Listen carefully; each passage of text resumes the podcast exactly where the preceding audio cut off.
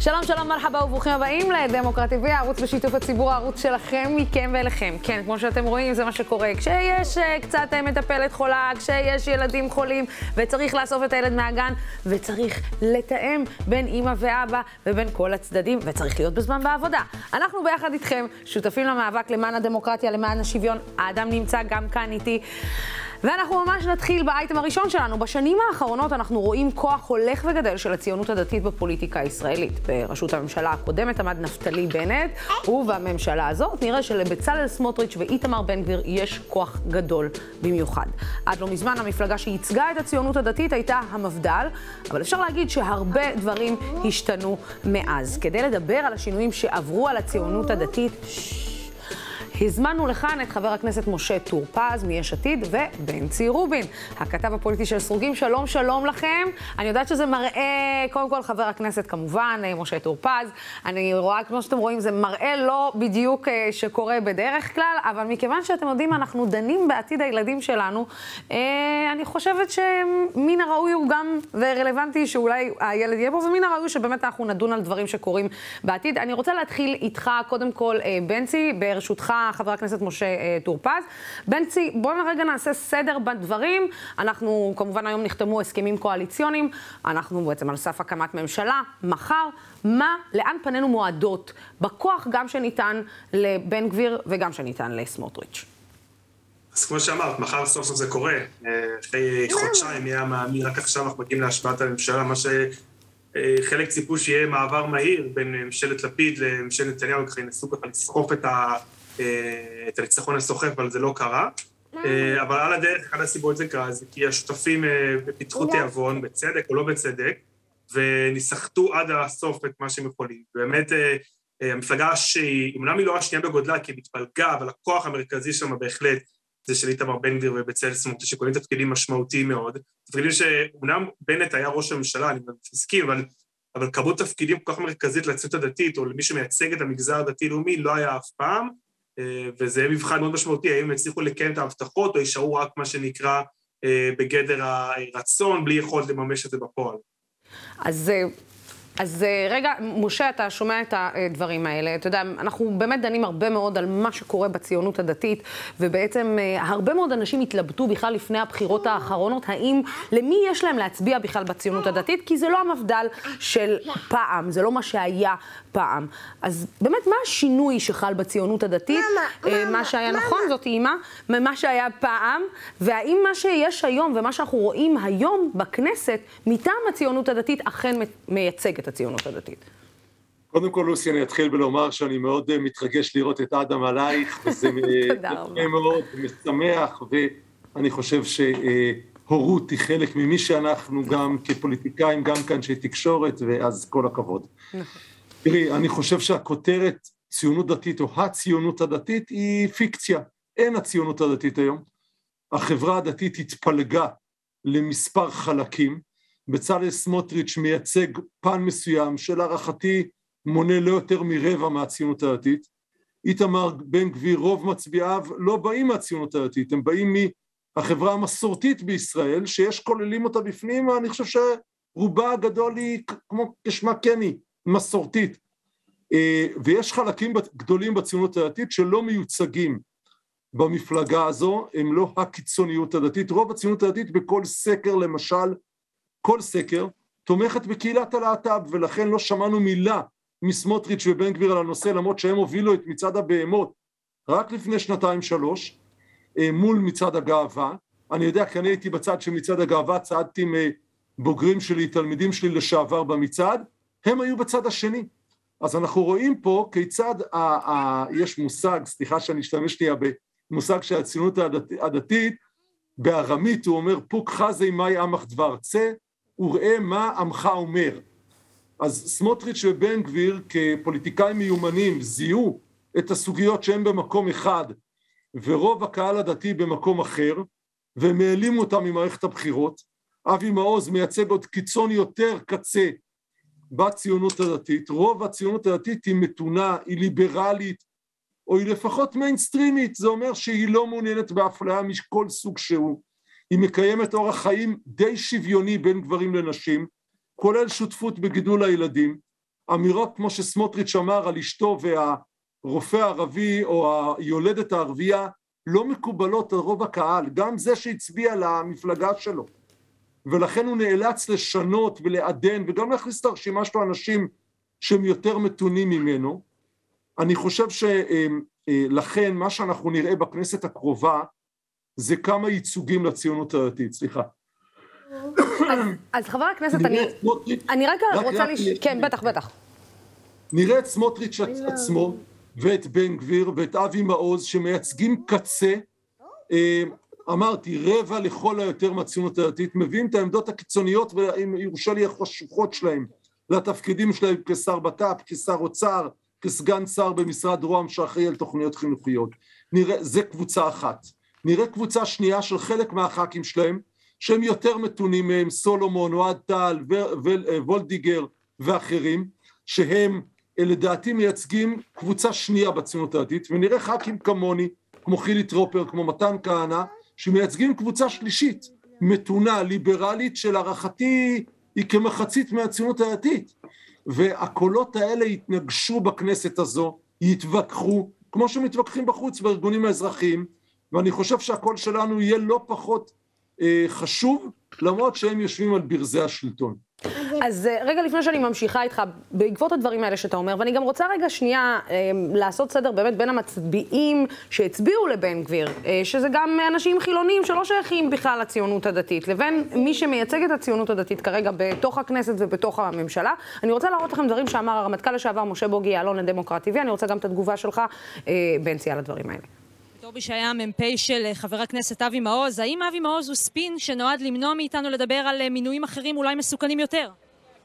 תראי, כשאבי מאוז היה חייל בפלוגה שלי, אז הוא לא היה כזה. הוא היה מפד"לניק, חבר גרעין נח"ל למגדל עוז. הוא לא היה כזה. משהו קרה לו כמו שקרה למה שהם קוראים הציונות הדתית. זה לא ציונית ולא ציונות דתית. זה פשיזם, משיחי, גזעני, שגורר אותנו למדינת הלכה. זה מה שאנחנו רוצים, לשם הם מושכים אותנו. אז זה אבי מאוז בחינוך, וזה סמוטריץ' במינהל אזרחי או בדברים אחרים שהוא יעשה, וזה בן גביר בביטחון הפנים. אז בנצי, אתה שומע את הדברים האלה. אנחנו מדברים על אבי מאוז, אנחנו מדברים על בן גביר, אנחנו מדברים על סמוטריץ' הרבה מאוד בחודשים האחרונים. הדמויות היותר מתונות, שכמו שציין אותם חבר הכנסת, לא ממש תופסות, נגדיר את זה, תאוצה בתשומת הלב. והשאלה היא בסופו של דבר, למה, איך זה הגיע למקום הזה, שבעצם המתינות לא תפסה את תשומת הלב של הציבור החילוני, נקרא לזה שהצביע על הציונות הדתית, ודווקא ההקצנה בציונות הדתית, הקיצון בציונות הדתית הוא זה שתפס את תשומת הלב של החיילים, של הצעירים, של נשים חילוניות. איפה, זה דיסוננס מאוד גדול. תראי, קודם כל אני הקשבתי לדבריו של חבר הכנסת טור-פז, בסוף אני לא מסכים איתו שרוב הציבור או המצביעים היה מהציבור המסורתי, מהסיבה הפשוטה שכשמסתכלים על המנתחים, אז שניתחנו את הקלפיות, ראינו שאחוזים מאוד גדולים ממצביעי ימין על הקודמים עברו להצביע לסמוטריץ'. זאת אומרת, אמנם הוא קיבל גם תמיכה גדולה בפריפריה ובקרב הציבור המסורתי, אבל הוא קיבל תמיכה במעוזי הימין, הפגנות הכי גדולות בגבעת שמואל ובאזורים של בנתניה ופתח תקווה, אזורים סרוגים קלאסיים, קיבלו את הצמיחה של סמוטריץ' ובן גביר, אין ספק בזה, ולכן הוא כן מייצג הפוליטי, אין מה לעשות. עכשיו, אני כן מסכים שהסיבה שהוא קיבל את המנדט הציבורי בעיקר היה סביב הסוגיה של המשילות, של הזהות היהודית, של החשש הזה מהשנה וחצי של ממשלת בנט-לפיד, והחשש ממצב ביטחוני רגיש, מרפורמות בעייתיות, ולכן הוא קיבל מנדט כזה, בעיקר תחום של משילות, ריבונות, יהודה ושומרון. אממה, בחודש האחרון אנחנו בעיקר שומעים לא על הנושא הזה, אנחנו בעיקר שומעים על נושאים של אזרחים, כמו דת ומדינה, כמו להט"ב, כמו יחס לסעיף הגזענות או אפליה. עכשיו, חלק בזה אני אגיד מי אשם, מי שאשם את זה בעיקר לדעתי נתניהו, כי בגלל שהמשא ומתן התארך כל כך הרבה זמן, אז כל יום יצא ספין, כל יום יצא דיווח עיתונאי, והתעסקנו בזה, זאת אומרת, במקום להתעסק, גם אם עכשיו אני מסתכלתי היום על ההסכם הקואליציוני של סמוטריץ', כן? יש שם עשרות סעיפים על כלכלה ועל תרבות ועל חינוך ועל מצב הכלכלי ויוקר המחיה והדיור, אבל לא התעסקנו בזה בכל החודש האחרון, התעסקנו באיזה סעיף 2, כי זה היה קצת יותר מה שנקרא פרובוקטיבי. האם באמת זה הקו שסמוטריץ' רוצה להוביל? אני נוטה להאמין שלא, למרות שזה ככה אנחנו, גם אני ביקרתי אותו באים בחולים לא מעט על חלק מהאמירות שלו, אם זה על הסוג של האפליה, וגם ההסכמה שלו לקדם חוק יסוד לימוד תורה, שבעצם יכול לאפשר השתלטות של חרדים, אבל בסופו של דבר המבחן של סמוטריץ' יהיה אם הוא יצליח במהלך הקדנציה, לא במהלך המשא ומתן, להוביל גם קו שידבר לציבור המיינסטרימי היותר קלאסי, היותר נקרא לזה מתון, כי אם לא, ימצא את עצמו בלי חיילים מאחוריו בבחירות הבאות. עם כל הכבוד למתן כהנא ולטור-פז ולחילי טרופר, רוב הציבור הדתי-לאומי לא הצביע עליהם, לא תמך במפלגות שלהם, תמך במפלגה של סמוטריץ', ואם סמוטריץ' לא יהיה מספיק חכם למה שנקרא להיות קשוב לכל הציבור, ולא לגרור אותו לצד היותר חרדלי קיצוני, אז הוא יכול להמשיך ליהנות מהטייטל שנקרא מנהיג הציונות הדתית, גם מפלגה וגם מגזר. אם הוא ייגרר בשבועות או בחודשים הקרובים, להמשיך להתעסק בנושאים האזוטריים, היותר קיצוניים, היותר במחלוקת גם בתוך הציבור הדתי-לאומי, כמו נושא הלהט"ב, שאני מסכים עם שזה רוב הציבור הדתי-לאומי ממש לא מתכוון לפגוע בזכויות הלהט"ב, ולא רוצה שיהיה בהם פגיעה לא פיזית ולא אזרחית.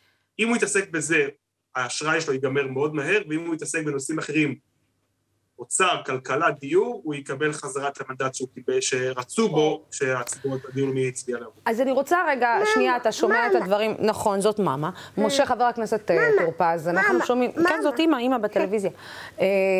כשאתה שומע את הדברים, מאמה בטלוויזיון, כשאתה שומע את הדברים האלה, ואנחנו שומעים בעצם, מה גרם לציבור בעצם לא לקבל את העמדה שלכם, משה, של מתן כהנא, של האנשים שבעצם באים מאותו גרעין של הציונות הדתית, ובעצם משקפים את הציונות הדתית. איך זה יכול להיות שבסוף זה לא יתבטא בקלפי? אז אני אומר, יש כאן שני דברים בעיניי. רוב הציונות הדתית היא ימנית במובהק, והיא רצתה, ובשנה וחצי האחרונות הצליחו לעלות לסדר היום את סוגיית הביטחון האישי. וכשהאזרח מחפש ביטחון אישי, הוא הולך אחרי מי שנותן לו את ההבטחות. מי שהצליח לתת לו את ההבטחות, את הביטחון, לנופף באקדח שלו, לצעוק חזק, גם אם אני חושב שהדבר הזה אין קבלות, זה בן גביר וסמוטריץ' יותר מאשר אחרים, זה בקושי שירת בצבא, זה לא שירת בכלל, הציונות הדתית מעריכה שירות, מעריכה דוגמה אישית, למרות זאת הם הצליחו, אני חושב, לבחור אירועים, להגיע לפיגועים, לנופף באקדח שוב כמשל, והציבור הלך אחרי זה, אני אומר את זה גם בביקורת, ואולי הביקורת היא גם אלינו, כי אנחנו, שהיינו בממשלה, ויש לנו מומחי ביטחון יותר טובים, אנשים שמבינים בנושא באמת שעסקו בזה, כמו יואב סגלוביץ' ויש עתיד סגן שר שהוביל את המאבק בפשיעה הערבית, וגם התחיל להראות הישגים, לא הצלחנו בעניין הזה לשווק את עצמנו היטב לציבור, אבל יש גם דבר שני, תראי, כמו שאמר בנצי נכון, יש פה פער בין הימינומטר לליברליות, הליברליות מטר של הציונות הדתית יותר דומה לאורח החיים שלי ושל הח"כים שהולכים להיות באופוזיציה. ובמקומות האלה, בכל מקום שסמוטריץ' יגיע לפוזיציה, הוא ייכשל. עכשיו, אם הוא יהיה ענייני כמו שהוא היה בתחבורה ויעסוק במקצועיות, אני חושב שאנשים יעריכו את זה, כמו שמעריכו את זה אז. אני מעריך שיקפוץ לו הסמוטריץ' ושהוא לא יתאפק, ואני מעריך שאנחנו רואים את זה גם ההסכמים, הדריסת רגל שאבי מאוז קיבל בצד אחד, שסטרוק קיבלה בצד שני, ההתעסקות במועצת החמד, הדברים האלה להערכתי, הם הדברים שיאתגרו את ממשלת נתניהו. אני חושב שאם אנחנו נראה ערעור של הממשלה הזו, ואנחנו נראה, זה יהיה אחרי התקציב, כאשר בעצם סמוטריץ' יתחיל לרצות לתת דיבידנדים, לפדות את המניות לימין היותר ימני שבחר בו, ושם יהיה לו קונפליקט עם רוב הציבור הדתי-לאומי, שזו לא הדרך שלו. כל פעם שתהיה תוכנית לימודים ליברלית, כל פעם שיהיה קול של סובלנות, הבית המדרש שלו עומד בקונטרסט, בניגוד לרוב החברה הדתית, שהיא מתונה, שהיא ליברלית, ושם אנחנו נראה את הפיצוצים. אני מעריך שזה יהיה בהתחלה בינו לבין נתניהו, ואני מעריך שאחר כך גם הציבור יצטרך לשפוט מחדש, אם זה הילד שלה והוא יתפלל. אני מקווה שרוב הציבור הדתי-לאומי בבחירות הבאות, יצביע אחרת. כן, אתה שומע את הדברים האלה, בנצי, ואתה באמת חושב שאפשר, יש חזרה אחורה אפשר להגיד אולי האליטה החדשה של הציונות הדתית, שהיא באה בדמות של איתמר בן גביר, סמוטריץ' ואבי מאוז, אם אפשר לקרוא לזה אליטה. אני מסכים עם חבר הכנסת טור-פז, שזה לא באמת, אם היה אפשרות אחרת, יכול להיות שחלק ניכר מהציבור היה בוחר אחרת, אבל כריאקציה לממשלת השינוי, או נקרא לזה מהפך, שקר, איך שתקרא לזה של ימינה של פעם קודמת, בעצם המטוטלת זזה בצורה משמעותית לכיוון של סמוטריץ' ובן גביר, שניצלו את הסיטואציה בצורה הכי מיטבית שיכלה לעשות. ברור שרוב הציבור הדתי-לאומי נמצא מבחינה אזרחית במקום אחר. יש, הוא צודק שיש את הפן הימני, ובזה הציבור נמצא אולי עם סמוטריץ' ובן גביר באמת, אבל מבחינה אזרחית או יחס לחילונים, לשירות צבאי, ללהט"בים, לזכויות נשים, הציבור המיינסטרימי והלייטי הוא הרבה יותר משמעותי, ובזה זה גם האתגר של סמוטריץ' בכלל. לימין יש בעיה שרוב הציבור מדינית הוא נמצא בימין, אבל מבחינה אזרחית וזכויות אדם הוא נמצא הרבה יותר מרכז שמאלה. ויש בציבור הדתי-לאומי אולי המקום הכי שזה בא לידי ביטוי, אנשים שמצד אחד מאוד פתוחים לציבוריות הישראלית, רוצים לקחת חלק, ומה שגם מכירים, לכל אחד יש חבר שהוא חילוני, שהוא יצא מהארון, שהוא נמצא עם בזוגיות כזו או אחרת, ולא בדיוק במיינסטרים של היהדות. מצד שני, הוא רוצה גם לשמור על זכויותיו ועל ביטחון ועל מדיניות ימין ביהודה ושומרון ובבחינה ביטחונית. אז יש את נקרא לזה, את המחלוקת הזאת של מה אתה מתעדף. הבחירות הקודמות, הרבה מאוד אנשים תעדפו את ימינה, כי ידעו שיש שם משהו יותר מרכז מתון. הפעם הרוב נע לכיוון סמוטריץ', כי זה היה חייב להגיע אחרי הדבר הזה שהטראומה מבחינתם של ממשלת השינוי, והמבחן האמיתי זה, כמו שאמרתי, אם סמוטריץ', אם מתפלק לו הסמוטריץ', כמו שאמרנו, ראינו זה גם אתמול, התגובה של סמוטריץ' אתמול על הרמטכ"ל. אז זהו, אני רציתי לשאול אותך, אתה יודע, אתה אומר שהציבור, רגע, שהציבור נע בכיוון של סמוטריץ', אבל הציבור בעצם לא נע באמת בכיוון של סמוטריץ', כי אנשים הצביעו, אולי סמוטריץ' היה בראש המפלגה, אבל אנשים הצביעו בעצם לבן גביר. לא, אין לנו דרך לדעת מה היה יחסי הכוחות אלמלא אם לא היו רצים. הרי היו סקרים אחרונים לפני האיחוד, שבו סמוטריץ' נע סביב 4 מנדטים מול בן גביר של 8, אז אנחנו לא יודעים לדעת במבחן התוצאה מה היה קורה אם הם היו מתפצלים, אבל בסוף, כמו שאמרתי, אם כן מסתכלים על ריכוזים דתיים לאומיים, לא רק ביישובים יהודה ושומרון, אלא גם בירושלים, גבעת שמואל, רעננה, פתח תקווה, המפלגה של סמוטריץ' מה שנקרא זכתה בגדול, וסביר להניח שרוב האנשים שם הצביעו בשביל סמוטריץ' ולא בשביל בן גביר או אבי מאוז. ככה שאין ספק שהוא קיבל את האמון את הציבור. בהסכם הקואליציוני מופיעים עשרות סעיפים שגם קשורים לציבור הדתי-לאומי, הרבה דברים שקשורים לחינוך ותרבות ונושאים שקשורים למגזר, שירות צבאי ושירות לאומי ומכינות צבאיות וישיבות.